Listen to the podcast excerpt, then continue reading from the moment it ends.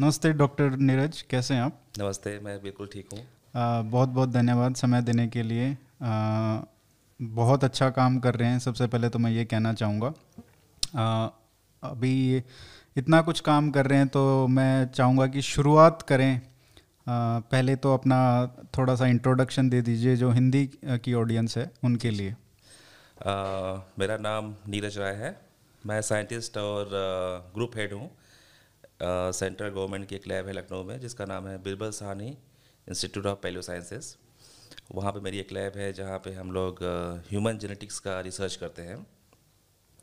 Human genetics में जो है पुराने सैंपल्स भी होते हैं मॉडर्न जो पॉपुलेशन है उनके सैंपल्स भी होते हैं। उस पर हम काफ़ी शोध कार्य करते हैं। तो एंशंट डीएनए पे ये जो लैब हैं मेरे ख्याल से पूरे देश में दो ही हैं। एक आपने जो शुरू की है लखनऊ में और एक हैदराबाद में। हाँ एक सी भी हैदराबाद में है जो कि फ़र्स्ट लैब थी। हाँ। और हमारे इंस्टीट्यूट में जहाँ मैं अभी कार्यरत हूँ वहाँ पे दूसरा लैब मैंने बनाया। अच्छा। तो दोनों लैब में मैं ही काम करता हूँ मेरे टीम के लोग ही काम करते हैं। अच्छा बहुत बहुत धन्यवाद उसके लिए। शुरू से शुरू करते हैं। अफ्रीका से हमारी शुरुआत होती है जो डीएनए का हम्म। विज्ञान है जो बताता है। हम्म। तो वहाँ से लेके हम्म। और राखी गढ़ी तक Harappa Indian civilisation Indian Indus Valley civilisation या सरस्वती सिंधु सिविलाइजेशन उसको जो भी बोले वहाँ तक का एक संक्षिप्त में डीएनए के विज्ञान का जो इतिहास है वो बताइए कि वहाँ से कैसे शुरुआत होती है। तो आ, जैसा कि आपको पता है जितनी भी वर्ल्ड की पॉपुलेशन है उसका ओरिजिन अफ्रीका में हुआ है। ऐसा हम इसलिए बोलते हैं क्योंकि जो पूरी वर्ल्ड की जो पॉपुलेशन की जो जेनेटिक डाइवर्सिटी है हम्म। वो अफ्रीका से काफ़ी कम है और जितने भी आर्कोलॉजिकल एक्सकेवेशन हुए हैं जो फाइंडिंग्स हैं ह्यूमन फॉसिल्स का ह्यूमन फॉसिल्स का स्टोन टूल्स का वो हमें सारा मिलता है अफ्रीका में ही हम्म। तो अफ्रीका में जो ह्यूमन का जो फॉर्मेशन है वो तो around one million years before present हो गया था तब से ह्यूमन वहाँ पे है और दूसरे जो रीजन्स हैं वहाँ पे होमनिन से नॉट मॉडर्न ह्यूमन और मॉडर्न ह्यूमन अफ्रीका से सत्तर हज़ार से लेकर के एक लाख साल पहले डिफरेंट डिफरेंट डायरेक्शंस में वहाँ से मूव किए। और उसमें हम मानते हैं कि जो ओल्डेस्ट जो माइग्रेशन है वो टुवर्ड्स साउथ एशिया की तरफ़ है इंडिया की तरफ़। और seventy eighty thousand years before present के आसपास जो है साउथ एशिया में सबसे पहला जो माइग्रेशन हुआ वो अफ्रीका से हुआ। और अगर आप देखेंगे अंडमानीज जो पॉपुलेशन है वो अभी भी अफ्रीकन एंसेस्ट्री को कैरी करती है। हम्म। और शायद वही एक ऐसी पॉपुलेशन है जो कि मिक्स नहीं हुई है। दूसरी पॉपुलेशन आप लेंगे पूरे वर्ल्ड की वो सारी की सारी पॉपुलेशन मिक्स है। इवन साउथ एशिया की जितनी भी पॉपुलेशन है वो सब मिक्स है। कोई भी प्योर या ओरिजिनल पॉपुलेशन नहीं बची है। और सत्तर अस्सी हज़ार साल पहले से लेकर के अभी तक जितने भी सिविलाइजेशन स्टार्ट हुआ हड़प्पन सिविलाइजेशन जो सबसे ओल्डेस्ट सिविलाइजेशन है हम्म। तब तक जो है ह्यूमन की प्रेजेंस इंडिया में थी और डिफरेंट डिफरेंट रीजन्स में जो है पॉपुलेशन थी। और चार हज़ार पाँच हज़ार साल आज के आसपास जब सिविलाइजेशन जब स्टार्ट हुआ उस समय जो है डिफरेंट डिफरेंट जो है तरह के या डिफरेंट डिफरेंट लेवल की मिक्सिंग स्टार्ट हुई। हम्म।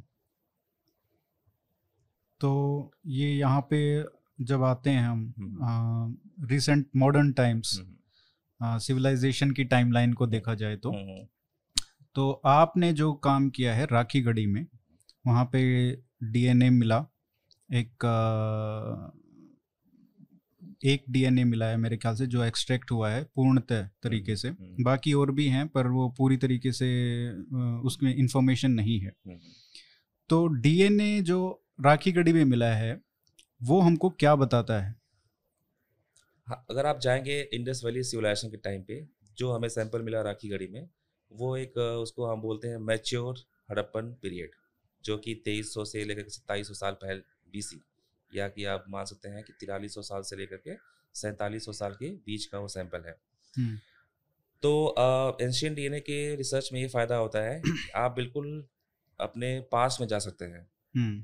वहाँ पे जाकर देख सकते हैं कि वहाँ के लोगों की जो एंसेस्ट्री क्या थी वो कैसे वहाँ पे रह रहे थे उनकी पिपलिंग कैसी थी और उनका जो एंसेस्ट्री है वो क्या था? फॉर्चुनेटली हमें एक सैंपल में जो है इनफ डीएनए मिला जिसको कि हमने सीक्वेंस किया। और सीक्वेंस के बाद हमें चला पता कि जो है आ, उसका जो एंसेस्ट्री है वो अभी जो पॉपुलेशन है पूरे वर्ल्ड में वो किससे किससे जब मैच करती है। अच्छा। तो हमें जो अगर आप देखेंगे पूरे इंडियन पॉपुलेशन की जो एंसेस्ट्री है वो उसमें हड़प्पन एंसेस्ट्री सब में मिलेगी। अच्छा। हाँ थर्टी फोर्टी फिफ्टी परसेंट जो हड़प्पन है सारे के सारे लोगों में भले ही वो साउथ इंडिया का हो या नॉर्थ इंडिया का हो या उड़ीसा रीजन का हो जिसको हम बोलते हैं आस्ट्रो एशियाटिक लैंग्वेज पीपल सब में आपको हड़प्पन मिलेगी। ठीक है? तो वो एंसेस्ट्री कहाँ से आई? है वो एंसेस्ट्री जो है आ, हमारे यहाँ साउथ एशिया की सिग्नेचर एंसेस्ट्री है जो हज़ारों सालों से यहाँ पे है। अच्छा। जिसको हम बोलते हैं अंदमानी स्पेसिफिक एंसेस्ट्री हाँ। दूसरी जो एंसेस्ट्री मिलती है वो मिलती है ईरानियन स्पेसिफिक एंसेस्ट्री अब उससे लोग कंफ्यूज होते हैं कि ईरानियन एंसेस्ट्री कैसे आ गई साउथ हड़प्पन सैंपल्स में। तो मैं बताना चाहूँगा कि जो इंडस वैली का जो एरिया था और जो ईरान का जो एरिया था मिडिल हम्म। ईस्ट का वो उसमें कोई बाउंड्री नहीं थी। हम्म। ठीक है? और फ्रीली मूवमेंट था इनवर्ड्स एंड आउटवर्ड्स दोनों तरफ़ का मूवमेंट था। इससे जो हमें जो इन्फॉर्मेशन मिलती है राखी गढ़ी के जो जेनेटिक डेटा है उससे हमें ये एक बहुत ही अहम जानकारी मिलती है कि जो ईरानियन जो हंटर गैदरर्स थे और जो साउथ एशियन हंटर गैदरर्स दस हज़ार साल पहले आप जाएँगे तो उस समय जो है एग्रीकल्चर इवॉल्व नहीं हुआ था हम्म। और मोस्टली uh, जो यहाँ की जो आबादी थी लोग थे वो डिपेंडेंट थे जो है हंटिंग एंड गैदरिंग पे हम्म। तो वो जो दोनों पॉपुलेशन है साउथ एशिया के हंड्रेड गैदरर्स और ईरान के हंड्रेड गैदरर्स उसमें जो हमें जो मिलता है स्प्लिटिंग टाइम वो दोनों जो है दस हज़ार साल से लेकर के ग्यारह हज़ार के बीच में अलग हो गए। उसके बाद अच्छा। दोबारा नहीं मिले। हम्म। ठीक है? और ईरान का जो एग्रीकल्चर है वो भी काफ़ी पुराना है और इंडिया का भी एग्रीकल्चर काफ़ी पुराना था। तो अभी तक ये मानते थे कि जो एग्रीकल्चर की नॉलेज है वो ईरान से आई थी। हम्म। या एनाटोलिया से आई थी या फर्टाइल क्रिसेंट से आई थी। उसको हम लोगों ने जो है डिस्प्रूव किया। क्योंकि जब दो पॉपुलेशन जो है दस ग्यारह हज़ारों साल से बिल्कुल अलग रह रही हैं मिली नहीं वो। तो वो कैसे ऐसा हो सकता है कि वो वहाँ से एग्रीकल्चर को लेके आई हूँ? ठीक है? तो दोनों जगहों पे जो एग्रीकल्चर इवॉल्व हुआ वो हुआ इंडिपेंडेंटली तो हड़प्पन सैंपल्स जो राखीगढ़ के सैंपल हैं उसमें मिलता है ईरानियन स्पेसिफिक एंसेस्ट्री ठीक है? थर्टी फोर्टी परसेंट मिलता है उसकी भी एंसेस्ट्री मिलती है बट वो काफ़ी पुरानी एंसेस्ट्री है जो कि दस हज़ार साल से लेकर के ग्यारह हज़ार के बीच में स्प्लिट हो गई थी। अच्छा। हड़प्पन इधर आ गए और वहाँ की जो पॉपुलेशन थी वो उधर आ गई। तो आपके पेपर में हमको मुख्यतः दो बातें तो पता चलती हैं। एक तो ये कि एक तो जो एंसेस्ट्री आज जो हमारी है पूरे भारत में सभी भारतीयों की उसका कहीं ना कहीं आ, हमको जो सोर्स मिलता है जो ट्रेस कर सकते हैं वो कम से कम हम उस पैंतालीस सौ साल पुराना जो डीएनए मिला है राखी। गढ़ी में हरियाणा में वो तो हम ट्रेस कर सकते हैं। बिल्कुल, बिल्कुल, बिल्कुल। और वो शायद सबसे ज़्यादा है ये कह सकते हैं? ज़्यादा है। अच्छा। अगर हम ये बोले ले मैन लैंग्वेज में कि हड़प्पन एंसेस्ट्री क्या थी? तो हम उसको बोल सकते हैं कि जो हड़प्पन एंसेस्ट्री थी वो थी साउथ एशियन एंसेस्ट्री ठीक।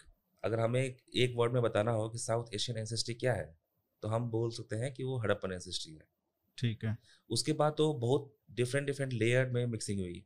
Climate hmm. चेंज हुआ लोग डिफरेंट डिफरेंट डायरेक्शन से मूव किए और मूव uh, किए तो वहाँ पे मिक्स भी हुए। जब इंडस वैली सिविलाइजेशन फ्लरिश कर रहा था हम्म। पैंतालीस साल पहले तो ऐसा नहीं था कि दूसरे पार्ट्स में लोग नहीं थे। बिल्कुल दक्षिण इंडिया दक्षिण भारत में भी लोग थे गंगा प्लेन में भी लोग रह रहे थे ठीक है? बट उनकी हमें नॉलेज नहीं है ज़्यादा इन्फॉर्मेशन नहीं है कौन थे वो लोग? हम्म। ठीक है? तो जब कोलेप्स हुआ इंडस वैली या कोलेप्स नहीं वर्ड यूज़ करना चाहिए जब वहाँ से लोग मूव किए तो वो डिफरेंट डिफरेंट डायरेक्शंस में गए और वहाँ के लोकल लोगों से मिक्स हुए और लोकल जो कल्चर था उसको अडॉप्ट किया वहाँ पे। अगर हम्म। गंगा प्लेन में आए तो गंगा प्लेन के जो लोग थे उनका जो है कल्चर को अडॉप्ट किया। जैसे कि ये बनाते थे घर ब्रिक हाउसेस होते थे। गंगा प्लेन में मोस्टली मड हाउसेस होते थे। अच्छा। मड हाउसेस जो वहाँ का जो क्लाइमेटिक कंडीशन था उसको वो सूट करता था। तो मड हाउसेज बनाना शुरू किए वहाँ पे। इस तरह से कल्चरल एसिमुलेशन बोलते हैं। वहाँ के कल्चर को अडॉप्ट किया और वहाँ के लोगों के साथ मिक्स हुए वो।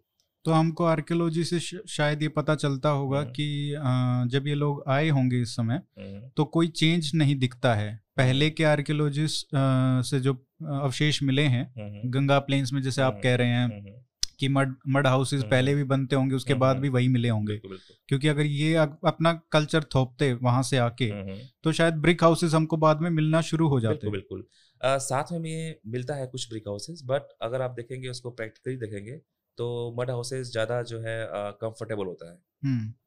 तो वो डेफिनेटली कल्चर तो लेके आए होंगे नॉलेज लेके आए होंगे बट वो कल्चर और नॉलेज जो है इन्वायरमेंटल जो कंडीशंस था उसमें बहुत फिट नहीं स्थानीय परिस्थितियों के हिसाब हाँ, से वो भी ढल गए वो ढल गए और दूसरा इसमें एक तो डीएनए का था। दूसरा आपने ये बताया कि जो एग्रीकल्चर है।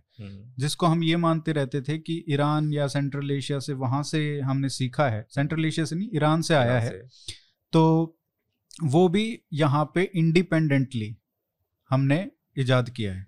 इसको ये कह सकते हैं। बिल्कुल। तो ये जो हमारा जो डीएनए का रिज़ल्ट है वो इस बात को तो बिल्कुल हंड्रेड परसेंट प्रूव करता है कि एग्रीकल्चर इंडिपेंडेंट है। हम्म। इसमें कोई भी सेकेंड थॉट या डाउट है ही नहीं। हम्म। क्योंकि लोग कंफ्यूज होते हैं कि आप जेनेटिक्स से ये कैसे बता सकते हैं कि एग्रीकल्चर इंडिपेंडेंट है। ठीक। क्योंकि जब हमें मिक्सिंग मिली ही नहीं है हम जब दो ब्रांचेस बिल्कुल अलग हुए थे दस हज़ार साल पहले दस हज़ार के पहले कोई एग्रीकल्चर का एविडेंस है नहीं तो डेफिनेटली यहाँ पे एग्रीकल्चर इवॉल्व हुआ इंडिपेंडेंटली दूसरा ये है कि हमें बहुत सारे ऐसे स्पेसमेंट्स मिलते हैं तुर्कमेनिस्तान में और ईरान में जिनकी एनसिस्टी जो है किसी भी वर्ड के पॉपुलेशन से मैच नहीं करती थी अच्छा। जब हमारा जब रिज़ल्ट आया राखी गढ़ी का तब हमने जब उससे मैच किया तो सरप्राइजिंगली जो है वो मैच बिल्कुल हंड्रेड परसेंट या नाइन्टी फाइव परसेंट मैच हो गया। तो जिससे ये प्रूफ होता है कि इंडस वैली के लोग वहाँ भी थे और बल्कि जो है वेस्ट की तरफ़ जो है वो कॉन्टिन्यूस ट्रैवल करते थे। क्योंकि उनकी जो स्केलेटन मिलना ये अपने आप में प्रूफ करता है कि डायरेक्शन उस डायरेक्शन में काफ़ी मूवमेंट हुआ है। तो, तो जिसको कि हमें बोल सकते हैं कि आउट ऑफ़ इंडिया माइग्रेशन या मूवमेंट हाँ ये पैतालीस सौ साल पहले की बात है पच्चीस सौ ईस्वा पूर्व राइट तो ये पच्चीस सौ बीसी की जब हम बात करते हम्म, हैं हम्म। तो हमको ये पता चलता है कि यहाँ से लोग उधर गए थे हम्म, ना कि उधर से यहाँ आए थे जेनेटिकली जेनेटिकली जेनेटिकली हम यस जेनेटिकली हमें जो हमारा लिमिटेशन ये है कि हमारा सैंपल साइज़ काफ़ी कम है और जो भी सैंपल हैं जो भी डेटा अभी तक हैं वो हम ये बोल सकते हैं विद फुल कॉन्फिडेंस और जितनी मात्रा में मिलता है हाँ, उससे तो पक्का ही बिल्कुल सिद्ध होता है। बिल्कुल। पच्चीस सौ बीसी के आसपास दो साइट है सहारे सुख्ता हम्म।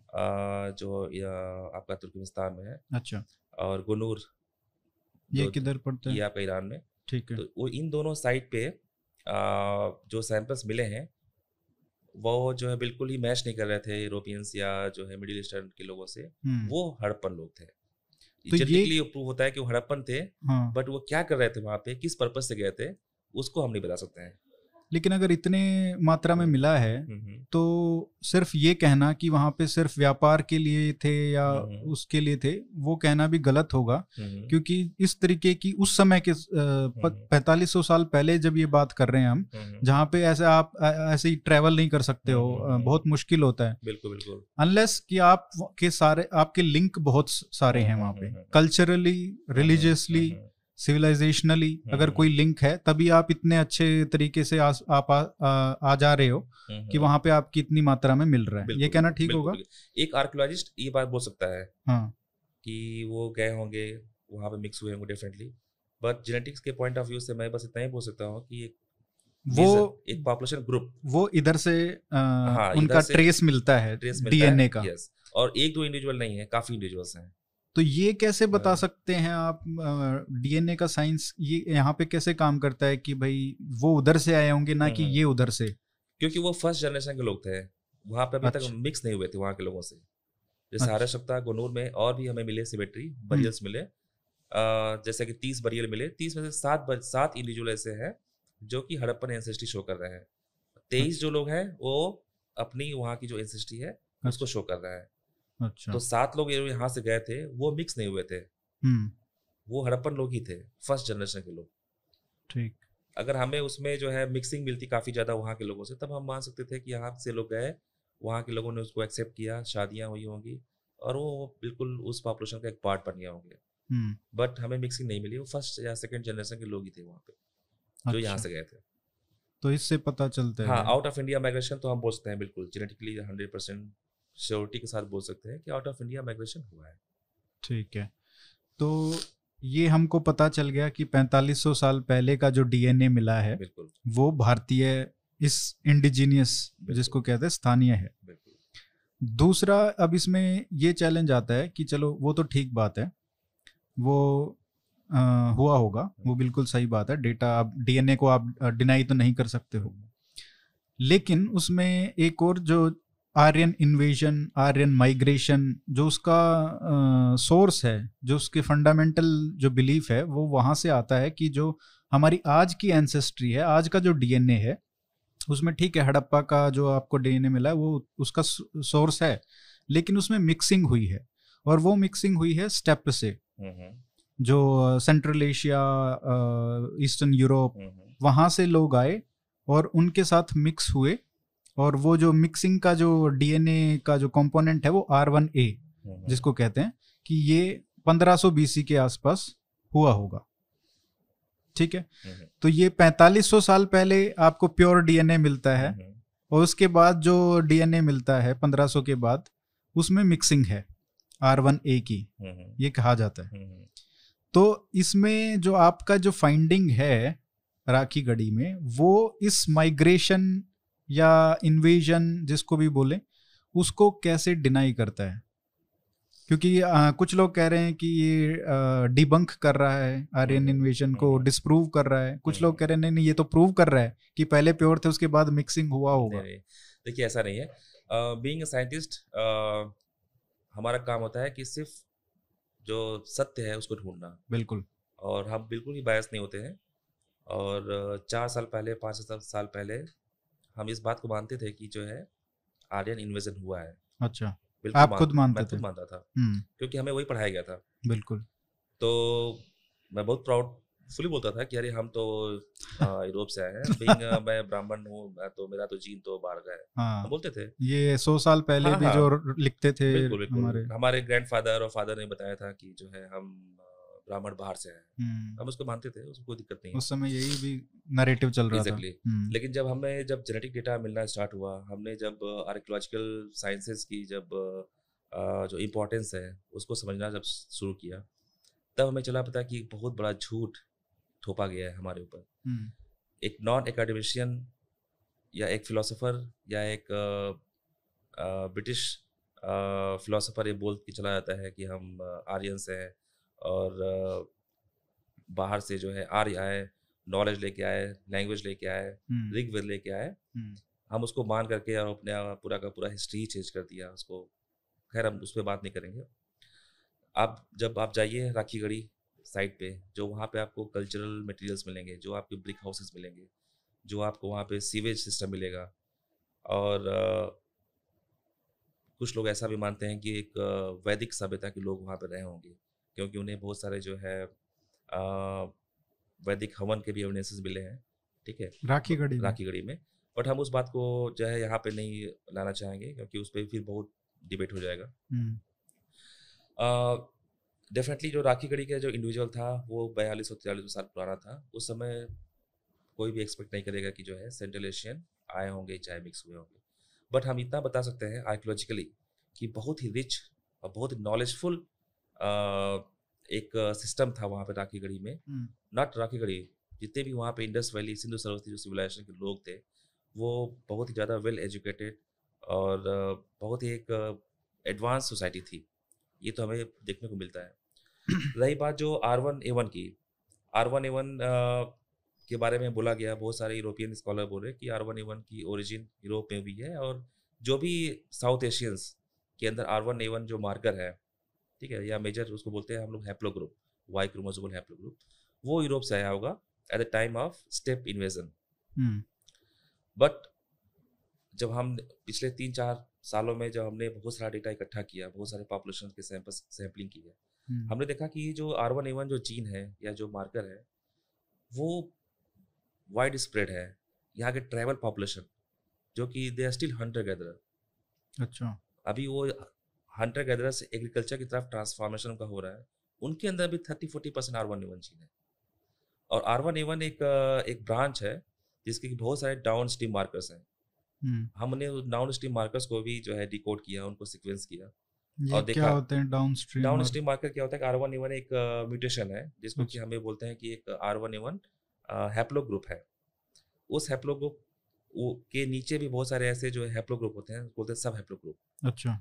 और उसके नीचे भी बहुत सारे ऐसे म्यूटेशन होते हैं कि आर वन ए वन तो रहेगा लेकिन आर वन ए वन की branch R one A one A one A B mutations हो जाते हैं जैसे आप रिप्रोड्यूस exactly, करते exactly, हो। exactly. आपके बच्चे होते हैं तो उनका वहाँ से सोर्स वो है उसकी फिर उनकी ब्रांच हो जाती है फिर उनकी ब्रांच ठीक है। एक म्यूटेशन तो रहेगा पर उसके साथ एक और एसोसिएटेड म्यूटेशन होगा। ठीक है। फिर जो दूसरे वाले से चार और एसोसिएटेड होंगे तो पहला तो सब में प्रेजेंट है और नीचे वाले चार है वो भी सब में होंगे। उन चार से और सोलह ब्रांच बने। तो वो डिफरेंट डिफरेंट पॉपुलेशन में वो उनकी प्रिवलेंस ज़्यादा होती है। ठीक। है ये एक वाई क्रोमोसोमल ट्री हम उसको बोलते हैं वो बनाते हैं। फिर देखा कि हमने यहाँ की जो डाइवर्सिटी काफ़ी ज़्यादा आर वन ए वन की है। हम्म। तो जब हमने कंपेयर किया यूरोपियन पॉपुलेशन के साथ तो यहाँ की जो डाइवर्सिटी है दो से तीन गुना ज़्यादा है आर वन ए वन की। अच्छा। और जेनेटिक्स में ऐसा होता है कि अगर जहाँ पे किसी भी आ, जीन की या किसी भी जो है म्यूटेशन की डाइवर्सिटी ज़्यादा होती है जैसे कि कोविड है। कोविड में क्या होता है कि जैसे वायरस डिफरेंट डिफरेंट इंडिविजुअल्स में जब स्प्रेड होता है जितने इंडिविजुअल में जाएगा वो उसका जो म्यूटेशन का रेट और बढ़ता जाएगा। इंडियन पॉपुलेशन के नंबर ज़्यादा है तो यहाँ पे नए स्ट्रेन बनने के चांसेस ज़्यादा हो जाएँगे। बिल्कुल। ऐसे ही होता है आपका जो है आप वाई क्रोमोसोमल जो डीएनए या माइटोकॉर्नल डीएनए जो कि रिकॉम्बिनेशन में नहीं जाते हैं हाँ। उनमें जो म्यूटेशन इकट्ठा होता जाता है वो एकमुलेट होता है पॉपुलेशन में पास होता जाता है। अच्छा। हमने तीन हज़ार लोगों में देखा उसकी डाइवर्सिटी दस हज़ार सैंपल लिया, दस हज़ार में से जो है तीन हज़ार लोगों में आर वन वन एनसिस्टी मिली। उन तीन हज़ार लोगों में हमने जब देखा उसकी डाइवर्सिटी वो यूरोपियन डाइवर्सिटी से दो से तीन गुना ज़्यादा थी। ठीक है? तो मैं यहाँ पर बैठ के बोलता बोल सकता हूँ कि आर वन ए वन जो है, वो इंडिपेंडेंटली इवॉल्व हुआ है, वो साउथ एशियन स्पेसिफिक है। अभी इसकी जो फाइंडिंग्स एंड रिजल्ट्स हम लोग जल्दी इसको जो है पब्लिश करने वाले हैं। ठीक है। तो ये पेपर अभी आया नहीं है अभी आया नहीं है आ रहा है बन रहा है पेपर ये और जल्दी ये पेपर पब्लिश होगा। और आपके माध्यम से मैं ये भी बताना चाहूँगा कि बहुत लोग अभी पूछ रहे हैं काफ़ी लोग इम्पेशेंट भी हो रहे हैं कब आएगा। तो हम चाहते हैं कि ये एक ब्रेक थ्रू पेपर हो ब्रेक थ्रू तो है ही हाँ, ये तो आप हाँ। पूरी तो दुनिया की हिस्ट्री बदल रहे हो। एग्जैक्टली एग्जैक्टली ब्रेक थ्रू और जो है इसमें जो डेटा हो बहुत ही जेनविन हो जिसमें कि कोई भी एटलीस्ट दुनिया का कोई भी साइंटिस्ट उस पर क्वेश्चन न कर सके। हम्म। आम लोग हिस्टोरियंस तो क्वेश्चन करेंगे ही वो तो हमें पता है हंड्रेड परसेंट जिनका एजेंडा है वो तो करेंगे जो एजेंडा है उनका करेंगे बट जो एक्सपर्ट या जो रिसर्चर उस पर उंगली नहीं कर सकता है क्वेश्चन नहीं कर सकता उसमें तो इस तरह का पेपर आएगा हमारा। इसके साथ ऐसा नहीं है कि हमें सिर्फ़ राखी गढ़ी के सैंपल पे ही हम काम कर रहे हैं। राखी गढ़ी के बाद के जो सैंपल्स हैं जैसे कि पोस्ट हड़प्पन। और पेंटेड ग्रेवे कल्चर हुआ। न्यूरोथिक गंगा प्लेन के सैंपल्स हैं। साउथ इंडिया के मेगालिथिक सैंपल्स हैं। डिफरेंट डिफरेंट टाइम पीरियड के सैंपल हैं। हम्म। और हम यहाँ पे कॉन्फिडेंस के साथ बोल सकते हैं कि जो सेंट्रल एशियन एंसिस्ट्री हमें दिखता है साउथ एशिया में वो काफ़ी लेट है। वो अच्छा। काफ़ी लेट है। वो आप उसको ऐसे नहीं बोल सकते हैं कि पंद्रह सौ बीसी में वो आर्यन आए और वो एंसिस्ट्री लेकर आए। डेफिनेटली मिक्सिंग हुई है। वेस्ट के साथ मिक्सिंग हुई है। पर वो मिक्सिंग काफ़ी लेट है और बहुत ही ग्रेजुअल है। कितनी लेट कह सकते हैं? आप उसको बोल सकते हैं पाँच सौ छः सौ बीसी के आसपास जो है जो मेरा ये पाँच सौ छः सौ बीसी इतना लेट इतना लेट है सात सौ बीसी तक मैक्सिमम और अगर आप मतलब पहला जो साइन दिखता है स्टेप एग्जैक्टली एग्जैक्टली वो 700 बीसी पे है? 700 बीसी मैक्सिमम 700 बीसी तो जाता है पीछे। अच्छा। और उसके पहले हमें इस तरह के सिग्नेचर्स नहीं मिल रहे हैं। तो जो लोग ये कहते थे कि भाई पैंतालीस सौ वाला तो मान लिया हम्म, आपका हम्म, हम्म, कि वो हड़प्पन इंडिजीनियस है। लेकिन वो कहते थे पंद्रह सौ में मिक्सिंग शुरू हुई है। आप कह रहे हैं नहीं ये पंद्रह सौ वाला भी कॉन्सेप्ट तुम्हारा खराब है। और वो पंद्रह सौ इसलिए बोलते थे क्योंकि ऋग्वेद का जो माना जाता है पहला टेक्स्ट जो मिला है वो पंद्रह सौ बीसी के डेटिंग है उसका। ठीक है? अब वो आप कह रहे हो कि यहाँ पे जो स्टेपे एंसेस्ट्री का जो आपकी जो सेंट्रलेशन जो आर्यन जीन है जो कहते हो वो 700 बीसी में आया है पंद्रह सौ हाँ, में तो नहीं जो, है हाँ जो अभी तक का हमें जो डेटा मिला है मॉडर्न हम्म। डीएनए हो चाहे एंशियंट डीएनए हो हम्म। उससे हम ये बोल, बोल सकते हैं कि 700 बीसी और 600 बीसी के आसपास मेजर मिक्सिंग हुई है मेजर क्योंकि हाँ. जेनेटिक में क्या होता है कि आप अनटिल अनलेस के आपके पास एंशियंट डीएनए का डेटा हो एक्यूरेट आप बिल्कुल एग्जैक्टली एग्जैक्टली आप नहीं बता सकते हैं। बट हाँ। जो डेटा है मॉडर्न डीएनए का उससे हम जो है जो मेजर जो मिक्सिंग इवेंट है वो 600 700 बीसी के आसपास जो है हमें दिख रही है। तो वो खुद ही म्यूटेशन हुआ है या मिक्सिंग की वजह से कुछ हाँ उसमें क्या होता है डेमोग्राफिक एक्सपेंशन होता है। जब कोई एंसिस्ट्री आती है एक फ्लक्स होता है एंसिस्ट्री का आ, वो सिग्नेचर्स हमें दिखते हैं जीनोम में। जो हमारा डीएनए अच्छा। है उसमें वो सिग्नेचर्स दिखते हैं कि कब जो है मेजर जो ट्रांसफॉर्मेशन हुआ हमारा। एंसिस्ट्री में। हम्म। कब हमारा जो है जो मिक्सिंग का जो एक मेजर जो चेंजेस है वो कब हुआ होगा हम्म। उसको हम जो है बोलते हैं कोलेसन टाइम अच्छा। ठीक है कि कितने जनरेशन पहले जो है ये मिक्सिंग हुआ होगा। तो वो हम अगर एक जनरेशन को माने पच्चीस साल तो फिर हम देखते हैं कि एक सौ दस एक सौ बारह एक सौ आठ जनरेशन के आसपास जो है मेजर जो है ट्रांसफॉर्मेशन हुआ है इंडियन जो चीन पूल है। तो ये पॉपुलेशन बूम जो होता है उसकी वजह तो से होता है तो नहीं है। लाइक मिक्सिंग के बहुत सारे कारण हो सकते हैं। अच्छा। अब उसमें जो है माइग्रेशन क्लाइमेट चेंज हुआ उसकी वजह से वहाँ के लोग यहाँ पे आए हों। ज़्यादा ज़्यादा नंबर्स में। Yes yes hmm. या ट्रेडिंग हुआ हो ट्रेडिंग के टाइम पे आए हो। क्योंकि आप अगर जाओगे आप पाँच सौ छः सौ बीसी के आसपास उस समय बहुत सारे मूवमेंट स्टार्ट हुए। आप अगर सेकेंड थर्ड सेंचुरी बीसी में जाएँगे तो ट्रेडिंग के बहुत सारे एविडेंसेस मिलते हैं। Romans hmm. आने स्टार्ट हुए उस टाइम पीरियड पे। 600 700 का कुछ 600 700 के आसपास भी हमें दिखता है। अच्छा। हमें केरला में दिखता है 400 500 बीसी के आसपास। अच्छा। हमें रोमन ट्रेडिंग के जो एविडेंसेस मिलते हैं उस समय तक मिलता है 500 बीसी तक। हम्म। तो वो एक एक ऐसा टाइम पीरियड था कि उसमें बहुत सारे मूवमेंट हुए। अब किस वजह से हुए वो तो हम एग्जैक्टली नहीं बता सकते हैं बट बहुत सारे माइग्रेशन हुए तो जो मतलब ये तो इसको कैसे एक्सप्लेन करें कि पहले जो हड़प्पन्स थे पैंतालीस सौ साल पहले जिनकी लैंग्वेज हम आज तक जान नहीं पाए हैं उनकी भाषा क्या थी उसको डिकोड नहीं कर पाए हैं। कुछ लोग कहते हैं वो द्रविडियन थी कुछ लोग और कॉन्सेप्ट देते हैं। उसके बाद फिर हम ऋग्वेद जो कल्चर आता है वो थोड़ा सा आप कह रहे हैं कल्चरली सेम है। लेकिन लैंग्वेज बदल जाती है। वहाँ पे संस्कृत आ जाती है वेद आ जाता है ऋग्वेद आ जाता है जहाँ पे जो संस्कृत में लिखा गया है। लेकिन जो वो वो ऋग्वेद जो बता रहा है सरस्वती जो बता की स्तुति हो रही है तो उसको सबसे बड़ी माइटी रिवर माना जा रहा है हम्म, हम्म, हम्म। जो कि मेच्योर फ़ेज़ में ही बोलेंगे। तो उसको कैसे देखते हैं। उसको तो आप फिर अगर डीएनए के हिसाब से देखा जाए तो पूरी तरीके से ये कह सकते हैं कि जो ट्रांजिशन हुआ वो हमने खुद ही किया है। वो इन्वेंशन हमारी खुद ही है। हाँ बोल सकते हैं संस्कृत कि बहुत सारे डेटा अभी आए हैं बहुत सारे पब्लिकेशन हुए हैं जिसमें कि ये बताते हैं कि सरस्वती रिवर जो है वो ड्राई हुई अराउंड दो हज़ार बीस के आसपास। आपको ऋग्वेद में सरस्वती रिवर के बहुत सारे वर्णन मिलते हैं। तो सूखने के बाद तो वर्ड से वर्णन लिखे नहीं जाएँगे। मीन्स की जो है उसके पहले लिखा गया होगा हम्म। ऋग्वेद। उसके बाद हमें जो दूसरा चीज़ चाहिए है कि जो वर्ण व्यवस्था हमें दिखता है कि हज़ार बारह सौ बीसी के आसपास पंद्रह सौ बीसी के आसपास पॉपुलेशन में जो है स्टेटिफिकेशन स्टार्ट हुआ। हम्म। तो आप बोल सकते हैं जो वर्ण व्यवस्था है वो भी बारह सौ तेरह सौ बीसी के आसपास स्टार्ट हुआ। ये दिखता है हमें। डीएनए से? डीएनए दिखता है यस कितने? बारह सौ बीसी। हज़ार बारह सौ बीसी के आसपास जो है हमें साफ़ साफ़ दिखता है। मे बी वो स्टार्ट हुआ होगा पंद्रह सौ सोलह सौ बीसी के आसपास बट बारह तेरह सौ बीसी के आसपास काफ़ी ज़्यादा एडवेंट है वो। अच्छा। ठीक है। लेकिन तब तक तो सरस्वती जो नदी है वो हाँ वो खत्म ही हो चुकी हाँ, थी। खत्म हो चुकी थी। हाँ। लेकिन हमें वर्णन मिलता है ऋग्वेद में सरस्वती रिवर का बहुत सारा वर्णन मिलता है। हम्म। गंगा के बारे में वो नहीं उतना ज़्यादा है एक दो बार ही वर्णन किया गया है। सरयू रिवर के बारे में वर्णन किया गया उसमें जो है। अच्छा।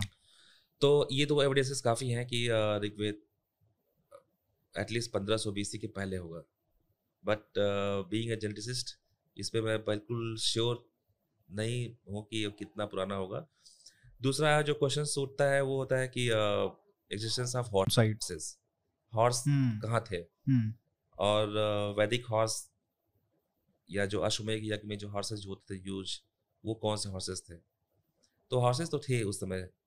हमें आर्कोलॉजिकल एविडेंसेस मिलते हैं हॉर्सेस का एविडेंस मिलता है दो हज़ार बीसी में मिलता है बाईस सौ बीसी मिलता है पच्चीस सौ बीसी मिलता है। अच्छा। और इंडिया में हॉर्सेस थे पोनी हॉर्स था पोनी हॉर्स का बहुत ज़्यादा यूज़ होता था उस समय। हम्म।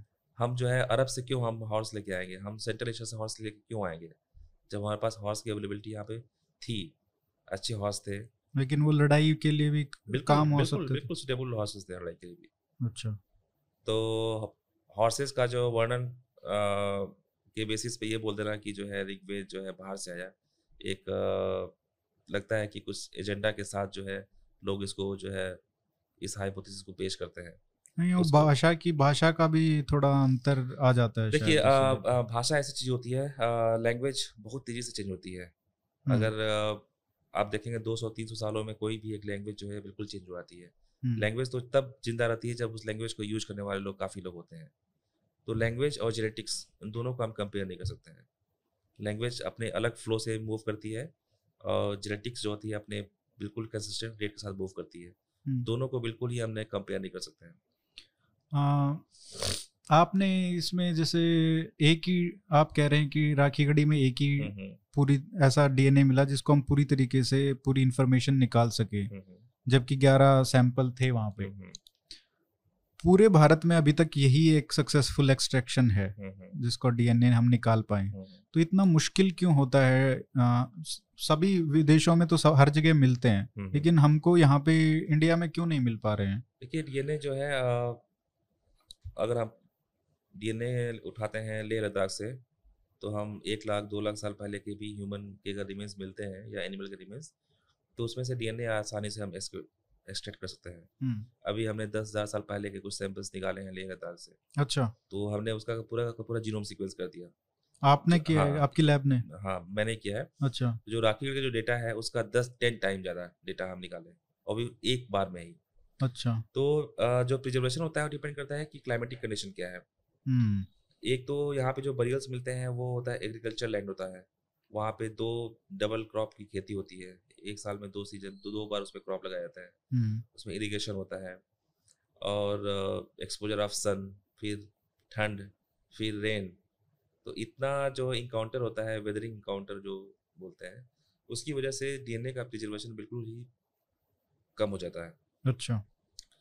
तो इसीलिए जो है डीएनए निकालना काफ़ी डिफ़िकल्ट होता है। अगर सैंपल्स हमें मिलते हैं गुफा से केव से जैसे श्रीलंका के केव से हमें सैंपल मिला तो उसका डीएनए एक्सट्रैक्शन आराम से हो जाएगा। हम्म। जैसे हमें सैंपल मिलता है अगर भीम बेटका के केव से उसके सैंपल पे हम जो है आसानी से काम कर सकते हैं।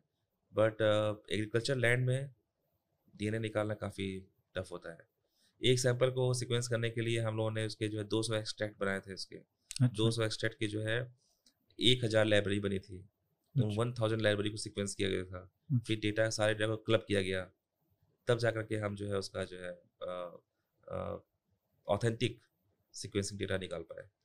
तो हिमालय में तो मिलना चाहिए। वहाँ पे कोशिश हुई है कि हिमालय जो ठंडी एरिया हिमाचल उत्तराखंड। एक्सकेवेशंस होते हैं। अभी तक क्या होता है कि जो एक्सकेवेशन होते थे ईएसआई हम्म। द्वारा वो फोकस करते हैं हैबिटेशन सेंटर कोई भी बरियल ग्राउंड को नहीं एक्सकेवेट करता है।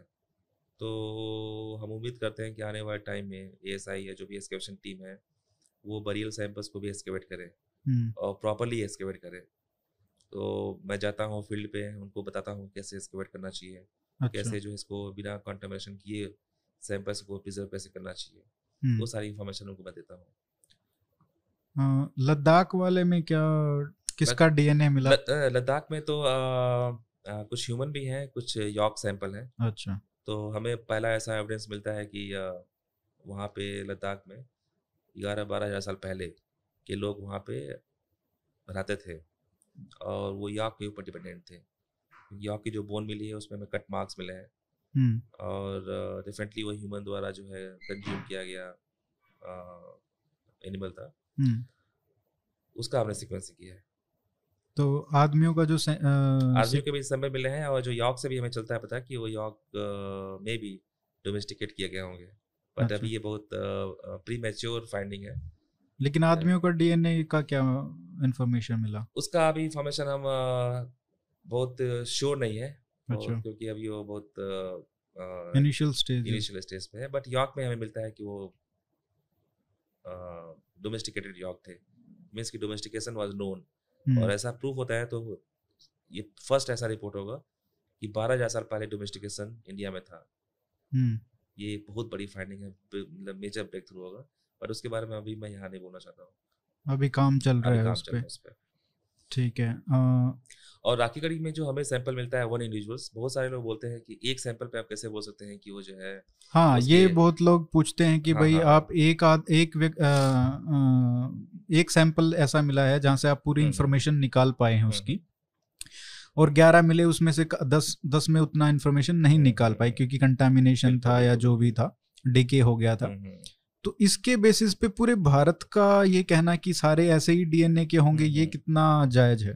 देखिए अगर हम नॉर्थ इंडिया या वेस्टर्न इंडिया या साउथ इंडिया या सेंट्रल इंडिया या कोई भी इंडिविजुअल लेंगे सिर्फ़ एक आदमी का अगर हम सिक्वेंसिंग करते हैं तो वो एक ग्लोबल स्केल पे उसकी एंसेस्ट्री क्या है वो हमें पता चल जाएगी। हम्म।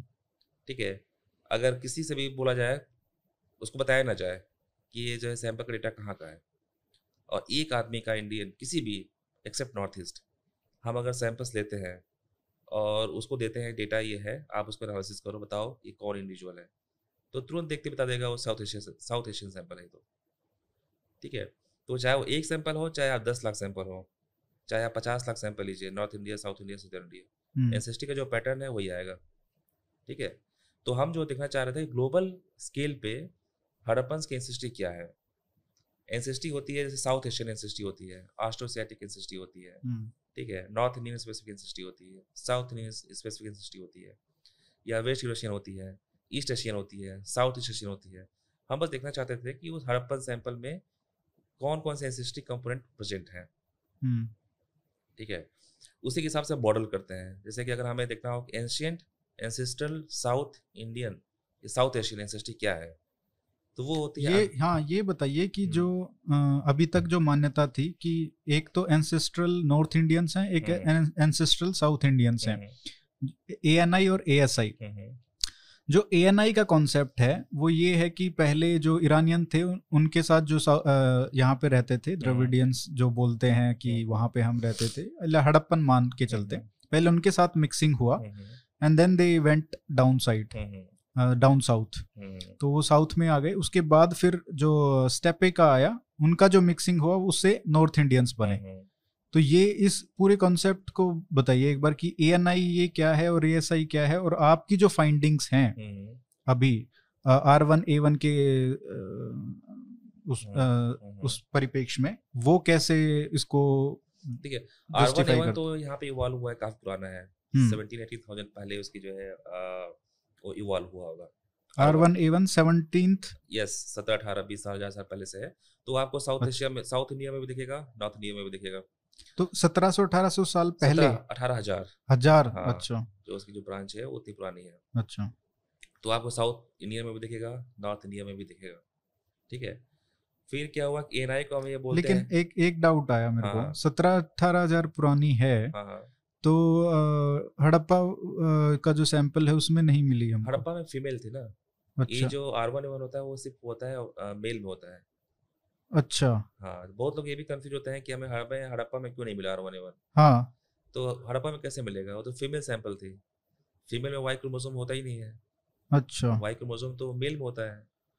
तो ये, ये इसका थोड़ा आ, इसका विज्ञान समझाइए थोड़ा क्या ये कैसे आ, मतलब डीएनए माँ से क्या, क्या कौन सा जाता है बाप से कौन सा आ, जाता है? क्या होता है कि हम लोग दो तरह के मार्कर को यूज़ करते हैं पॉपुलेशन जेनेटिक्स में। एक होता है कि जो फादर टू सन में जाता है ठीक। उसको बोलते हैं वाई क्रोमोजोमल डीएनए उसका रिकॉम्बिनेशन नहीं होता है। इट मीन्स कि जो आपका वाई क्रोमोजोमल डीएनए है फादर में एग्जैक्टली exactly वो बिना चेंज हुए चला जाएगा सन में ठीक। है? दूसरा होता है माइटोकॉनल डीएनए वो होता है मदर से ऑफ़ स्प्रिंग में मदर से मेल बच्चे में भी जाएगा और फीमेल बच्चे में भी जाएगा। ठीक है? अच्छा। फिर जो आ, फीमेल जो बच्ची होगी उससे जाएगा उसके आ, बच्चों में। ठीक। ठीक है? वो फादर से नहीं पास होता है। एंड वाई क्रोमोसोम क्या होता है? Father to son mitochondrial DNA क्या होता है कि मदर टू ऑफ़ स्प्रिंग ठीक है? ठीक है। इस तरह से इसका जो है इनहेरिटेंस होता है। अगर हम माइटोकॉन्ड्रियल डीएनए की बात करते हैं तो उसका मतलब होता है कि तो जो ये आर वन ई वन है ये माइटोकॉन्ड्रियल नहीं ये वाई क्रोमोसोम वाई क्रोमोसोम है। हाँ। तो हमें जो है राखी गढ़ी में जो मिला हैप्लो ग्रुप वो माइटोकॉन्ड्रियल डीएनए का है। ठीक और तीसरा डीएनए होता है न्यूक्लियर डीएनए उसको बोलते हैं ऑटोसोमल डीएनए जो कि फिफ्टी परसेंट आता है मदर से फिफ्टी परसेंट आता है फादर से। ओके। ठीक है? पूरा नहीं जाएगा सिर्फ़ फिफ्टी फिफ्टी जाएगा fifty mother fifty father but Y chromosome पूरा का पूरा जाता है फादर टू सन तो अगर हम जा अगर हम बात करते हैं 200 जनरेशन पहले जैसे आपके जो ग्रेट ग्रैंड फादर 200 जनरेशन पहले जो उनका वाई क्रोमोसोम रहा होगा वही आप में भी है। ठीक है? तो वो तो सब में ही होगा सब में पूरी पॉपुलेशन में। पूरी पॉपुलेशन में बट वो 200 जनरेशन में म्यूटेशन हुए होंगे। ठीक है? उसी म्यूटेशन को हम बोलते हैं वाई क्रोमोसोमल स्पेसिफिक हैप्लोग्रुप ठीक?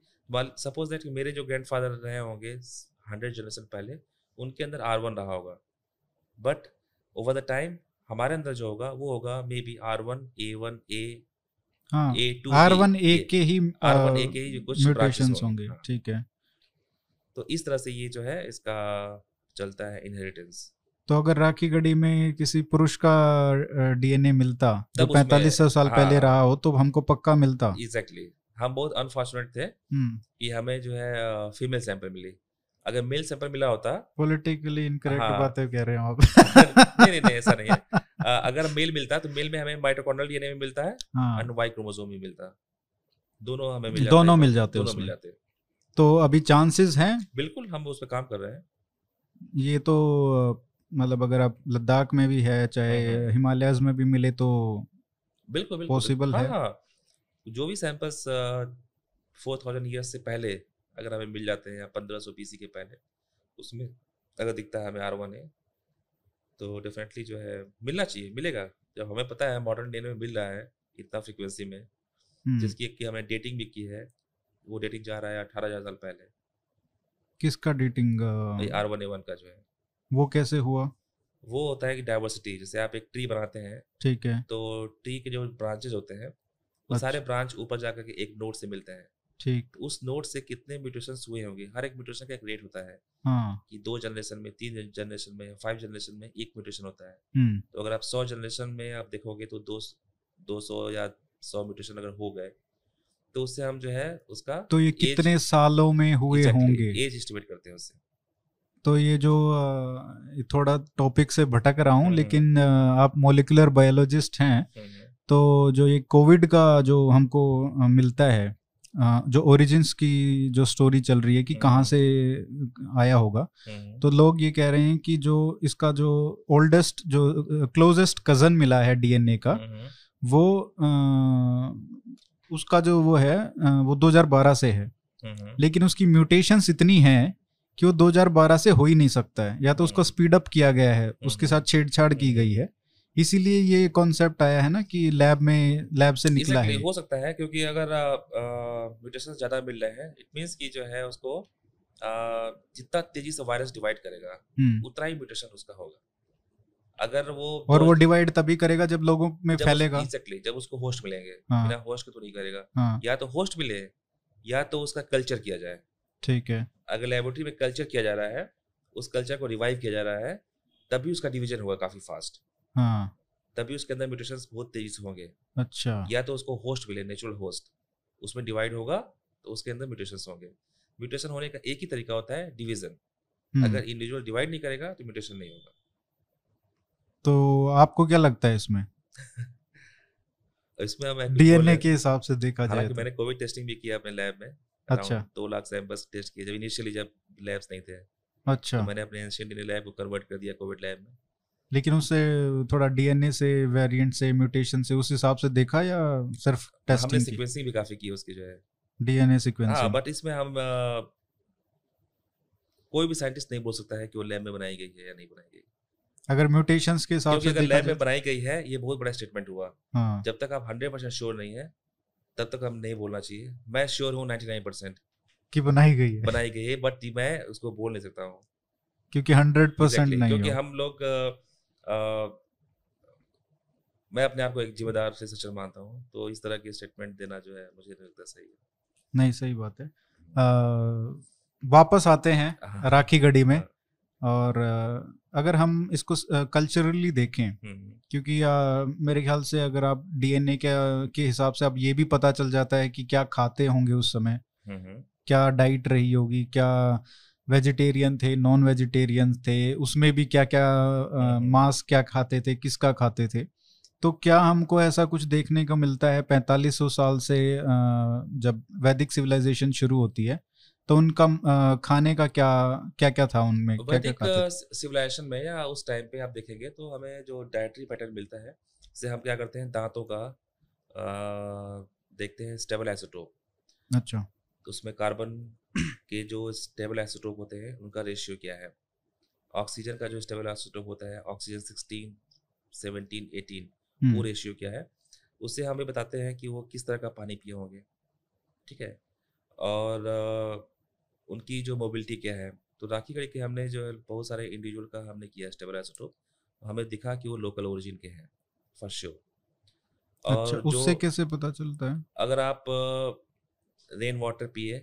जैसे अच्छा। अरबियन जो मानसून होता है हाँ। उसका जो ऑक्सीजन का आइसोटोप के सिग्नेचर्स होंगे वो अलग होंगे। जो पानी होगा ग्राउंड वाटर का अगर वेल बना करके पिए होंगे हाँ, हाँ। उसका जो सिग्नेचर होगा अलग होगा। अगर वे बंगाल से आ रहा है मानसून हम्म। और वो एक स्ट्रीम में आ रहा है पानी के धारा में वहाँ से अगर पानी आप पियेंगे तो आपका सिग्नेचर अलग होगा। तो पता चल जाता है कि ये यहीं के हाँ, थे। कि आप यहीं के थे। ठीक है। जैसे हमने रूपकुंड में जो है बहुत सारे वो मिले थे ह्यूमन स्केलेटन्स उसका उत्तराखंड? हाँ, हाँ। वो मैंने सॉल्व किया था उसका केस क्या है इसका? मेरे ख्याल से दो तरीके के सैंपल हाँ, मिले थे तो लोग exactly. कंफ्यूज हो गए थे हाँ, उसमें। उसमें दो तरह की एंसिस्टी मिली थी एक तो ग्रीक स्पेसिफिक थी हम्म। और एक थी साउथ एशियन स्पेसिफिक तो हाँ. ग्रीक वाले तो काफ़ी क्लोज थे एक दूसरे के उनकी हाँ. जो एंसिस्टी थी बिल्कुल क्लोज थी। अच्छा। इट मींस कि बहुत ही क्लोज ग्रुप को बिलोंग करते थे। ठीक। और जो साउथ एशियन थी वो बहुत डाइवर्स थी। हम्म। वो पूरे के पूरे गंगा प्लेन को रिप्रेजेंट कर रही थी। हाँ, हाँ। गंगा प्लेन के साथ साथ आपका जो north India north east of India को भी। तो इससे हम लोगों ने इसको प्रूव किया कि वो एक आ, वो थे दर्शनार्थी थे। अच्छा। जो एक मंदिर में एक नंदा देवी का टेंपल है वहाँ पे। अच्छा। वहाँ पे वो दर्शन के लिए जा रहे होंगे और नेचुरल क्लाइमेटी की वजह से वो मर गए। लेकिन ये ग्रीक वाले कैसे मरे वहाँ ग्रीक वाले का कोई हमें आंसर नहीं मिला। कि वो क्यों वो क्या हमको टाइम पीरियड पता yes, चलो? ग्रीक वाले सेवनटीन सेंचुरी में गए थे और साउथ एशियन जो थे वो गए थे एट सेंचुरी में। दैट मेक सेंस यस वो दो अलग अलग इवेंट थे। हाँ वो एक तो, समय से होते हाँ, तो हाँ, थोड़ा exactly, हाँ, क्योंकि इतना पुराना ग्रीक वाले हाँ, यहाँ पे तो लेकिन हमने देखा जो ग्रीक वाले का हमने स्टेबल स्ट्रोक किया तो वो ग्रीक वाले भी इंडिया में ही पैदा हुए थे। अच्छा। ऐसा नहीं था वो ग्रीक से आए थे। ये होता है उसका जो है एडवांटेज इट मीन्स कि ग्रीक उसमें रहे होंगे ग्रीक कॉलोनी रही होगी और वो जो है एक एडवेंचर्स ट्रिप के लिए गए होंगे।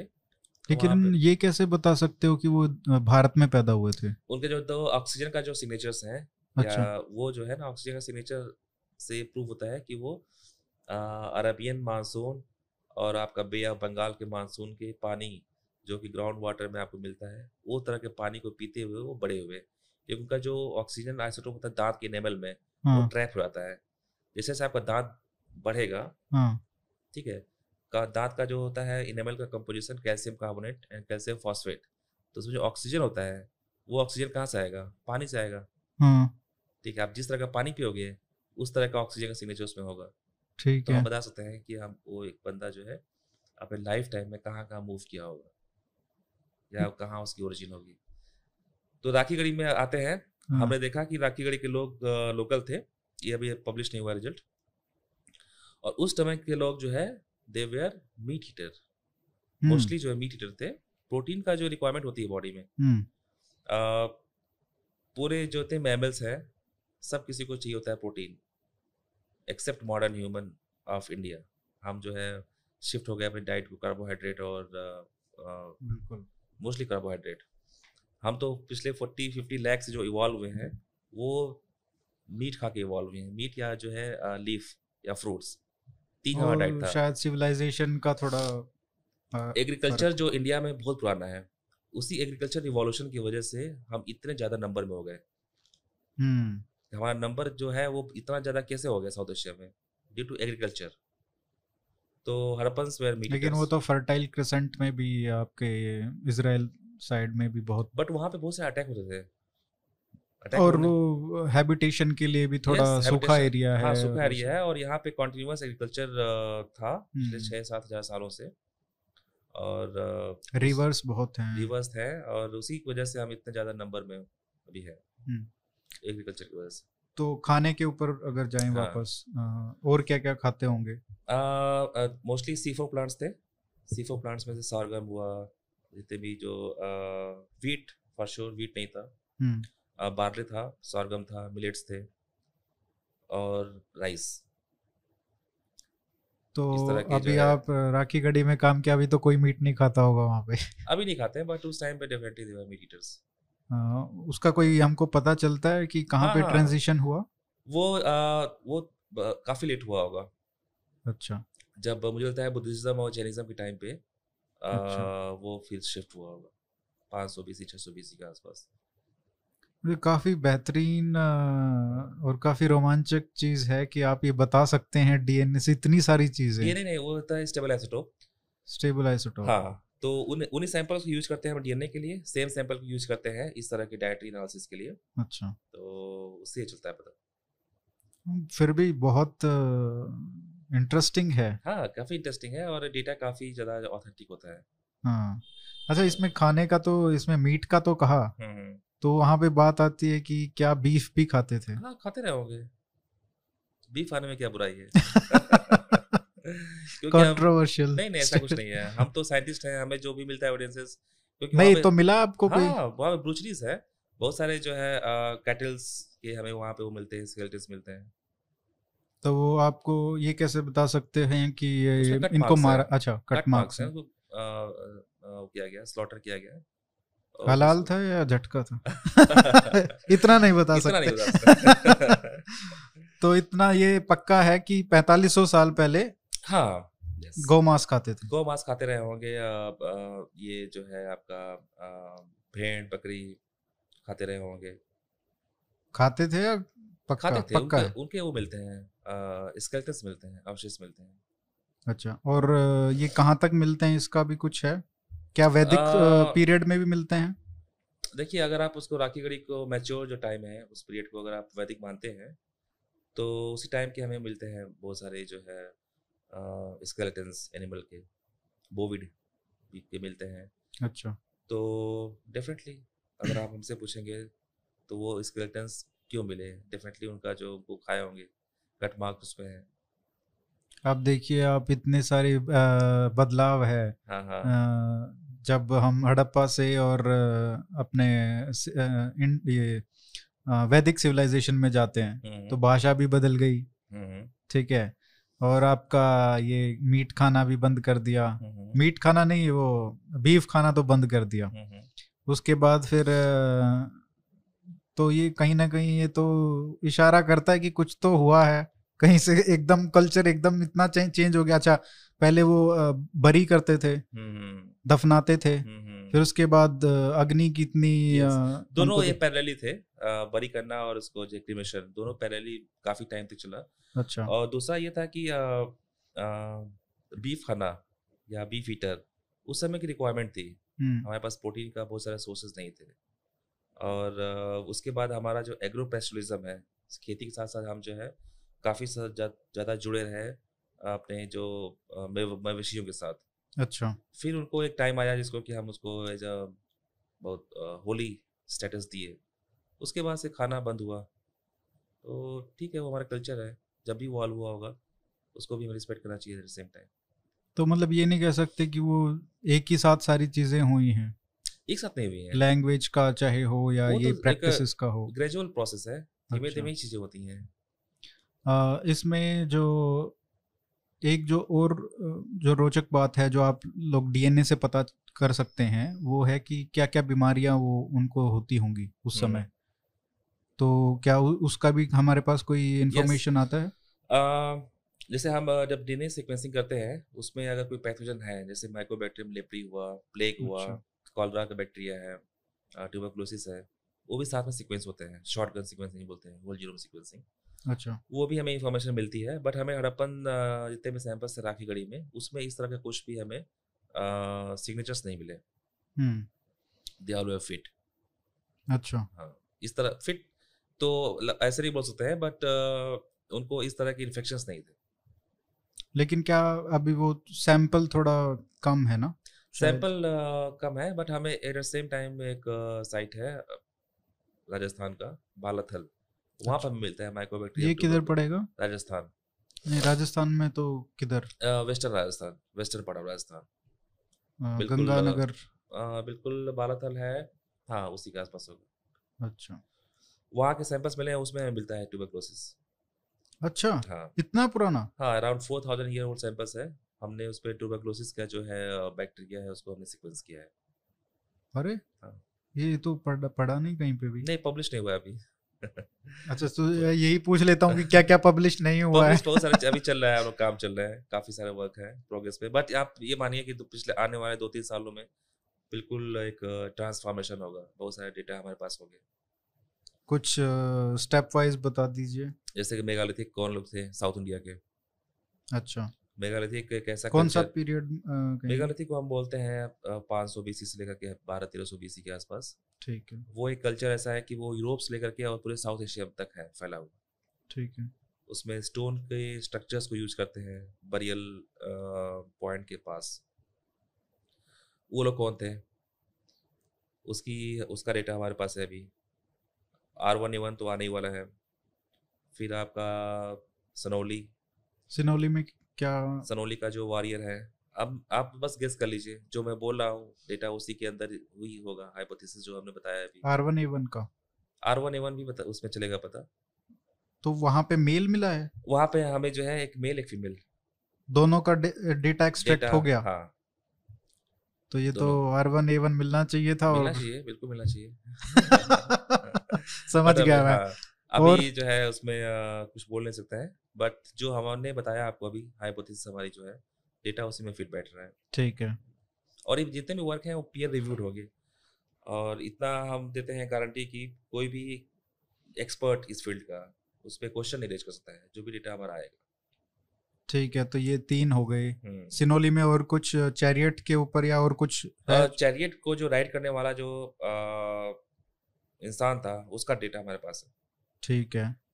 इसके अलावा कुछ और काम इसके अलावा पेंटेड ग्रेव कल्चर है। पीजीडब्ल्यू जिसको बोलते हैं हज़ार बीसी के आसपास के एक था सिविलाइजेशन गंगा अच्छा। प्लेन में। उसका डेटा हमारे पास है। ठीक है।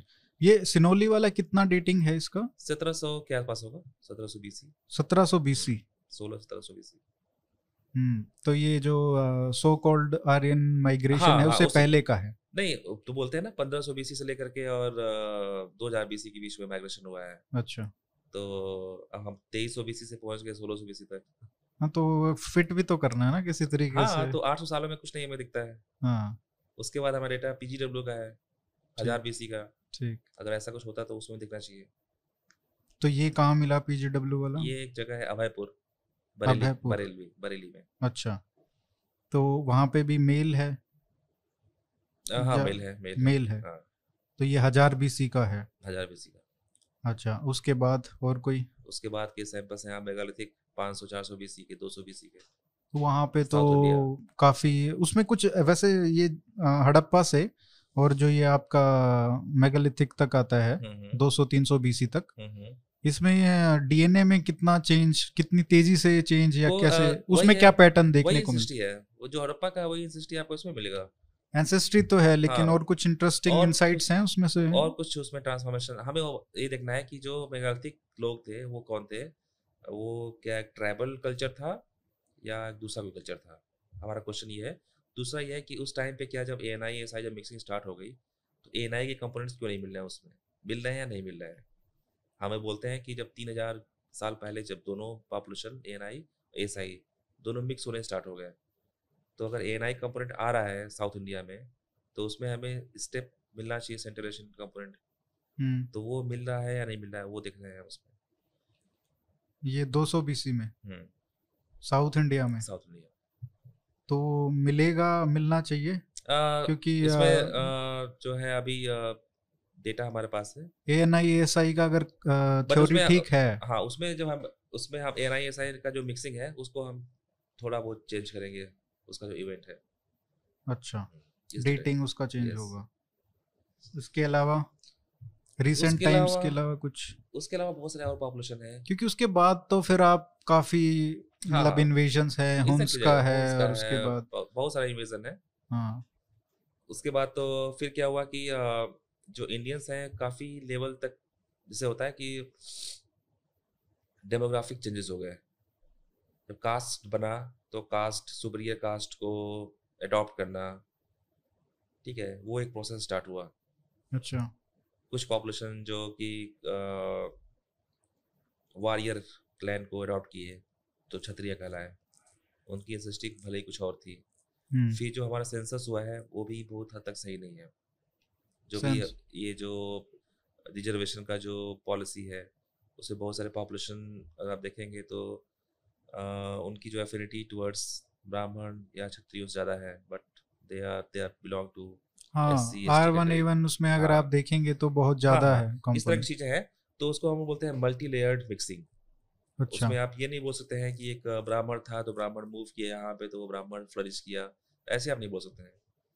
ब्राह्मण भी काफ़ी मिक्स हुए हैं क्षत्रिया भी काफ़ी मिक्स हुए हैं शूद्र भी मिक्स हुए हैं काफ़ी ज़्यादा। तो ये जो इंटरमिक्सिंग है भार, हाँ। भारतीयों में ये इसका कहाँ रुकने का हमको प्रमाण मिलता है। देखिए क्या है कि जो ओवरऑल आप देखेंगे एक बहुत ब्रॉडर स्केल पे तो कास्ट का फॉर्मेशन तीन हज़ार साल पहले से भी पहले से है ठीक है? बट छोटे छोटे लेवल पे मिक्सिंग हुई है। हम्म। जैसे आप गंगा प्लेन के आप ब्राह्मण्स को लेंगे या आप हरियाणा के ब्राह्मण को लेंगे तो दोनों में बहुत ज़्यादा क्लोजनेस नहीं है। हमें गंगा प्लेन के ब्राह्मण्स में हो सकता है कि कुछ ट्राइबल एंसिस्टी मिले। अच्छा। हरियाणा के जो ब्राह्मण्स हैं उसमें कुछ दूसरी वहाँ की लोकल पॉपुलेशन है उसकी एफिनिटी और मिलेगी इसमें तो वो जो तो ब्राह्मण है मान लो वो हाँ। इधर अपने पास में जो दूसरी कास्ट है उनमें ये मिक्सिंग हुई है। मिक्सिंग हुई है। जबकि ब्राह्मणों में नहीं हुई हाँ, दूसरे रीजन्स के। यस यस यस तो इस अच्छा। इसको बोलते हैं मल्टी लेयर्ड मिक्सिंग इसी तो डाइवर्सिटी है हमारे अंदर। ये कारण है हाँ. इतनी डाइवर्सिटी का। तो जो शादियाँ होती थी हम्म, हम्म। जो कहते हैं कि 2200 साल पहले 1200 हम्म, बीसी के आसपास रुक गई कास्ट रेटिफिकेशन जो हो गया इंटर मैरिजेस इंटरकास्ट मैरिजेस बंद हो गई। तो वो उसको वो कॉन्सेप्ट सेम रहेगा? वो क्या हुआ कि उन्होंने फिर ना गोत्रा सिस्टम स्टार्ट हुआ गोत्र सिस्टम हाँ? गोत्रा सिस्टम हाँ हाँ तो फिर गोत्र सिस्टम को इसलिए बनाया गया कि जो हमारा डाइवर्सिटी हो जेनेटिक डाइवर्सिटी वो ज़्यादा हो। ठीक है। उस डाइवर्सिटी की वजह से जो है उसको बोलते हैं लॉस ऑफ़ हेट्रोजाइगोसिटी वो कम होगा। अच्छा। किसी भी स्पीसीज के सर्वाइवल के लिए ये हो, चाहिए होता है कि उसमें हेट्रोजाइगोसिटी बनी रहे। इसीलिए गोत्र सिस्टम का जो है वहाँ पे इनोवेशन किया गया या वो सिस्टम बनाया गया। तो एक कास्ट के लोग भी डिफरेंट डिफरेंट गोत्र दिया गया वो डिफरेंट डिफरेंट गोत्र में ही शादी करेंगे अलग अलग गोत्र में ही। Within caste also yes yes yes वो एक डाइवर्सिटी को मेंटेन करने के लिए। वो अभी, अभी भी है वो।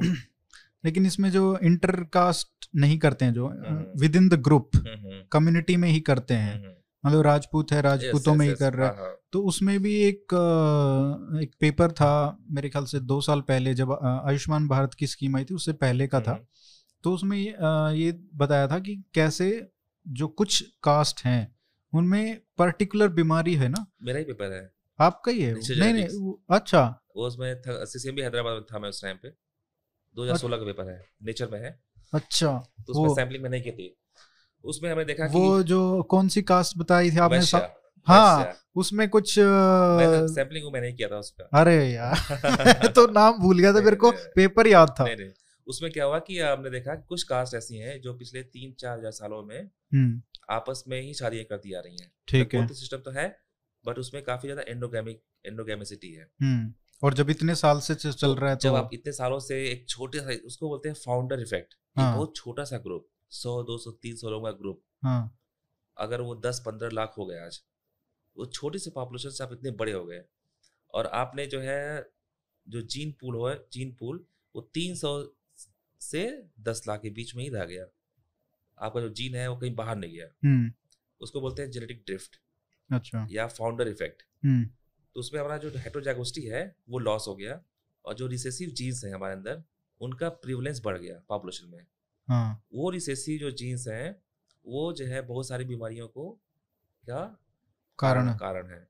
जैसे कि एक होता है एंजाइम ब्यूटाइल कोलिन स्टेरेज जिसे एनेस्थीसिया ड्रग देते हैं। उनको एनेस्थीसिया नहीं दे सकते हाँ, देना नहीं, उनको नहीं कर सकते हैं हम हाँ, बिना उनकी टेस्टिंग किए हुए। हाँ, तो वो उनका एक्सप्रेशन जो है हज़ार टाइम तक ज़्यादा हो जाता है।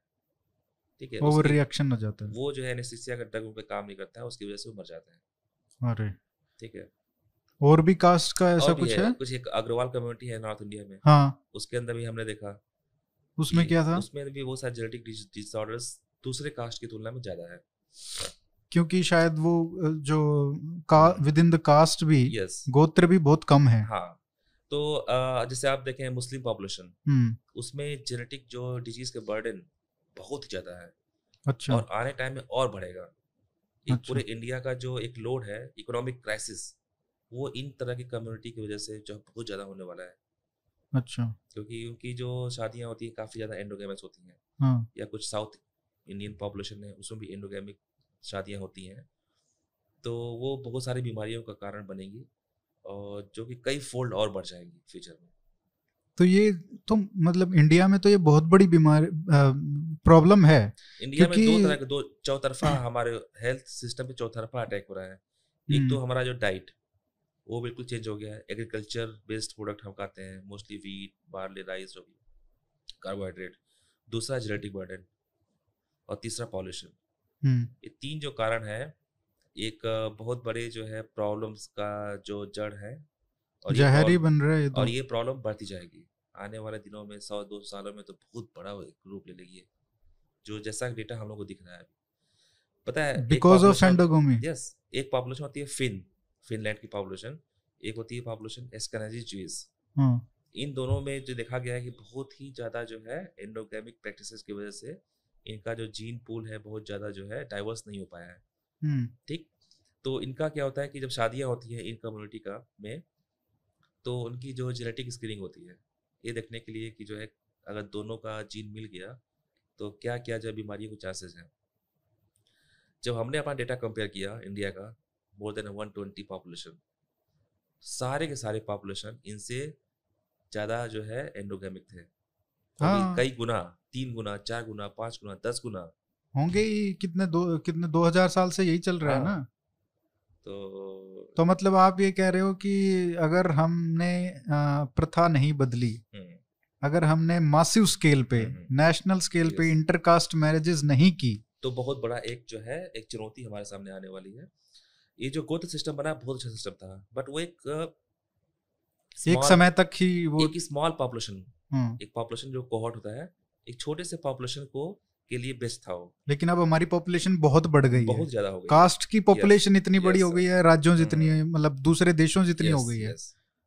एक बहुत बड़ा चैलेंज हमारे सामने है ये। लेकिन जैसे आपने ये बताया एनेस्थीसिया वाला और ये वैश्य कास्ट कास्ट का कास्ट है। कास्ट ऐसा नाम सुना नहीं वैश्य वैश्य होते हैं आंध्र प्रदेश में। कोई पर्टिकुलर ओबीसीज हैं या नहीं नाम? नहीं वैश्य जो है एक ग्रुप है जिसके अंदर टाइटल जो होता है। अच्छा। वो अलग अलग लिखते हैं वो लोग। अच्छा। बट एक जो ग्रुप है वैश्य ग्रुप है। तो अगर ये सभी में मिलेगी ये बीमारियाँ कुछ ना कुछ दिक्कत होगी। हाँ हाँ। मान लो हमको दिखता भी है ये कि इस कास्ट में यार ये लोग ऐसे इतने हम्म, जल्दी हम्म। ऐसे क्यों हो जाते हैं? इसमें ऐसे क्यों हो जाता है? हम्म, तो ये तो एक नेशनल मैपिंग करने की ज़रूरत है सरकार को। कि भाई तुम्हारा कर रही है। अच्छा। छोटे लेवल पे कर रही है बट हम ही लोग हैं जो इसको पुश कर रहे हैं और आने वाले टाइम में इसको और बड़े रूप में इसको करेंगे। मैंने इसमें लिखा भी था जब आयुष्मान भारत का मैंने इसलिए ज़िक्र हम्म, किया था कि जब ये आया था तो मैंने ये कहा था कि भाई अगर हमारी इतनी डिपेंड करते हैं हम हम्म, हम्म। इन जेनेटिक बीमारियों के ऊपर तो हमको ये सबसे बड़ी प्रायोरिटी यही होनी चाहिए कि पहले आइडेंटिफाई तो करो कि किसको क्या बीमारी हो सकती है।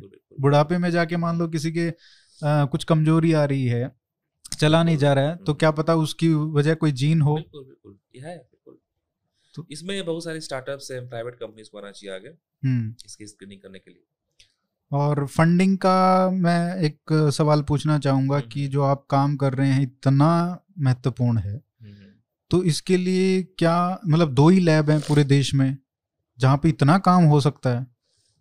देखिए हमारा जो फ़ील्ड है वो है इंटरडिसिप्लिनरी फ़ील्ड हम जो है साइंटिस्ट हैं। आर्कियोलॉजी के साथ भी काम करना पड़ता है। और जो सबसे इम्पोर्टेंट रोल प्ले करते हैं वो होते हैं हिस्टोरियंस अभी हमने एक काम किया south west of India Roman Catholic group था। अच्छा। तो ये जानना था कि कौन थे वो लोग। तो उसमें बहुत सारे हाइपोथेसिस है ये लोग कौन थे। कुछ हिस्टोरियंस का मानना था कि ये लोग जो है गौर शासन ब्राह्मण है हम्म। जो कि जीव से भी मिक्स हुए हैं। ओके। और वही डेटा हमारे पास आया। एग्जैक्टली जो उनकी हाइपोथेसिस थी वो बिल्कुल सही थी। तो हिस्टोरियंस बहुत इंपॉर्टेंट रोल प्ले करते हैं। तो ये आ, क्या उनका वो था? ये जो रोमन लोग थे। हाँ जो कैथोलिक है गोवा में बेंगलोर में रोमन कैथोलिक। हाँ जो south west coast of India के लोग हैं। ठीक है। बेसिकली वो बोलते हैं अपने आप को मैं ब्राह्मण हूँ। ब्राह्मण थे हम लोग। बट पोर्तुगीज इनक्यूशन के टाइम पे हम जो चेंज हो गए। अच्छा। और uh, कुछ हाइपोथेसिस ये था कि ये लोग जो है ब्राह्मण तो थे बट साथ साथ जो ज्यूस यहूदियों से भी ये मिक्स हुए थे। पहले। पहले। अच्छा तो कन्वर्ट करने yes, से पहले। यस तो जो पहले गौड़ सरस्वत ब्राह्मण थे। तो गौड़ सरस्वत ब्राह्मण तो ब्राह्मण ही है। वो mostly north north west of India से मैच कर रहे हैं। ठीक है। ये नॉर्थ वेस्ट ऑफ़ इंडिया से ये गए वहाँ पे। ठीक है। वहाँ सेटल हो गए। ठीक है। और वहाँ के लोग लोकल लोगों से भी मिक्स हुए। जूस से भी मिक्स हुए। और फिर जूस का भी एक वेव ऑफ़ माइग्रेशन हुआ सात सौ आठ सौ साल पहले। ठीक है। उनसे भी मिक्स हुए। और फिर वो कन्वर्ट हुए और फिर कन्वर्ट हुए फिफ्टीन सेंचुरी में। कैथोलिक बन गए। जब पुर्तगीज आए। ठीक है। तो ये थ्योरीज भी टेस्ट करनी पड़ती हैं। yes. कई बार वो सच भी तो, हो जाती है वही है ना हिस्टोरियंस तो अपने जो डेटा होता है उसके बेसिस पे बताते हैं। हम्म। जो भी उनका जो सोच होती है या जो भी इनके जो आ, जो नॉलेज आती है पास होती है उसको हम लोग जो है प्रूव या डिस्प्रूव करते हैं। वैसे कौन सा ऐसा प्रोजेक्ट है हम्म, हम्म। अभी जो आप चाहेंगे कि इस पे ये तो अभी आपने बता दिया दो तीन साल का कार्यक्रम तो आप आपने बता ही दिया कि व्यस्त रहने वाले हैं। लेकिन उसके बाद ऐसा कोई सोचा हो कि हाँ इस पे भी काम करना है इस पे भी करना है यहाँ पे कुछ मिल सकता है? आ, एक कलेक्शन है एंथ्रोपोलॉजिस्ट ऑफ़ इंडिया का हम्म। कोलकाता में। वहाँ पे more than three four thousand samples हैं ह्यूमन स्पेसमेंट्स अच्छा। इंक्लूडिंग जैसे बुरजहम हुआ। हाँ? बुरजहम एक सभ्यता है अच्छा। सभ्यता कश्मीर की। हाँ हाँ।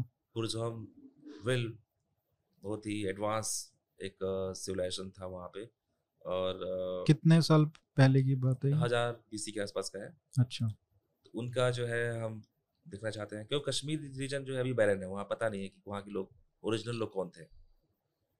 क्योंकि जो उनका जो क्लोजनेस भी है अफ़गानिस्तान और ईरान का जो रीजन है तो वो अभी वालों का तो पता ही है लेकिन आप पहले हाँ, वालों का कह रहे हैं। हाँ पहले। क्योंकि अभी वालों का तो हमको पूरा डीएनए एक्सट्रैक्ट हाँ, पता, पता है। बट हज़ार बीसी के आसपास लोग कौन थे वहाँ पे जो फ़र्स्ट इनहेबिटेंट थे वहाँ पे। तो ये कश्मीर का वहाँ पे हाँ। तो मेरे ख्याल से मिलना भी चाहिए क्योंकि ठंड है ठंडा एरिया है। तो डीएनए थोड़ा प्रिजर्व मिलेगा।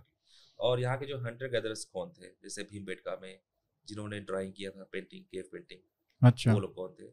या जो गंगा प्लेन है भीमबेट ये जो है आपका site Mahadaha Damdama all are Mesolithic sites मतलब न्यूलिथिक अच्छा। के पहले एग्रीकल्चर के पहले के लोग उनकी एंसिस्ट्री क्या थी? एग्जैक्ट डेफिनेटली हम उसको मॉडल तो कर सकते हैं कि वो आपका अंदमानी स्पेसिफिक ही रहा होगा बट हम्म। फिर भी हम चाहते हैं देखना कि वो कौन लोग थे। अच्छा ये बताइए जैसे जो हड़प्पन जो हमारी डीएनए है। क्या वो ऐसे के ऐसे कहीं प्रिजर्व हुआ है किसी कास्ट में किसी रीजन में किसी ग्रुप में? देखिए सारे ग्रुप्स में है। आप सबसे ज़्यादा किसमें कहेंगे? सबसे ज़्यादा द्रविड़ियंस में है। South Indians. अच्छा। और नॉर्थ में मतलब कितना पचास परसेंट से ज़्यादा है? क्योंकि नॉर्थ में एक एडिशनल एंसेस्ट्री भी है ना जिसको हम बोलते हैं कि ए या जो स्टेप रिलेटेड एंसेस्ट्री है एक एडिशनल लेकिन वो तो साउथ इंडियंस में भी मिलती है साउथ इंडियन में है कम है वो। कम है। बट आपने पूछा कि किसमें ज़्यादा है? सबसे ज़्यादा साउथ इंडियंस में है। साउथ इंडियंस के कुछ ग्रुप्स में ज़्यादा है। कुछ ग्रुप्स में? हाँ। अच्छा। जो उसको चलो पढ़ते हैं लेकिन अभी आ, काफ़ी समय हो गया। तो इतना सब बताने के लिए सर बहुत बहुत धन्यवाद और आपने समय निकाला दिल्ली आए आप और एक एक दो दिन का ही समय था तो। कि अगले साल भी आऊँ और कुछ और डेटा के साथ। हाँ जब भी ये पेपर आएगा तो धमाके तो के बाद हम आपसे मिलेंगे और उसमें और भी बातें करेंगे। धमाकेदार पेपर आने वाला है। मेरे ख्याल से पूरे इतिहास ही बदल जाएगा। तो कोशिश तो कर रहे हैं कि इतिहास बदले ना इतिहास सही तरीके से पढ़ाया जाए। इतिहास सही तरीके से जो है आ, कम से तो, कम ये तो एक ऐसा कह सकते हैं कि क्लिंचर है। हाँ एरर एरर फ्री हो या लेस एरर हो। इसके बाद तो हाँ, मतलब कोई गुंजाइश नहीं है exactly, किसी की exactly, उंगली उठाने की कि भैया ये अभी भी आप वो वाली थ्योरी मत लगाओ। हम सबका रिस्पेक्ट करते हैं जो ऐसा जो हमारा हिस्ट्री है उसको भी हम मानते हैं उसको हम चाहते हैं टेस्ट करना। गलत है तो उसको गलत प्रूफ करेंगे उसको साइंटिफिकली हाँ बिल्कुल। जो भी साइंस बताए जो एविडेंस आएगा उसके हिसाब से जो भी हो वो हम मानेंगे। तो जो रिसेप्शन है आपने ये पेपर वैसे पीयर रिव्यू तो नहीं हुआ है लेकिन शेयर किया। अभी शेयर नहीं किया। पीयर रिव्यू में जाएगा। अच्छा। टाइम हम डाल देंगे उसको ऑनलाइन लेकिन इंटरनली आपने जो काम किया होगा और भी बाहर के रिसर्चर्स होंगे यूरोप के हाँ, अमेरिका के? उनके बीच में शेयर होता है।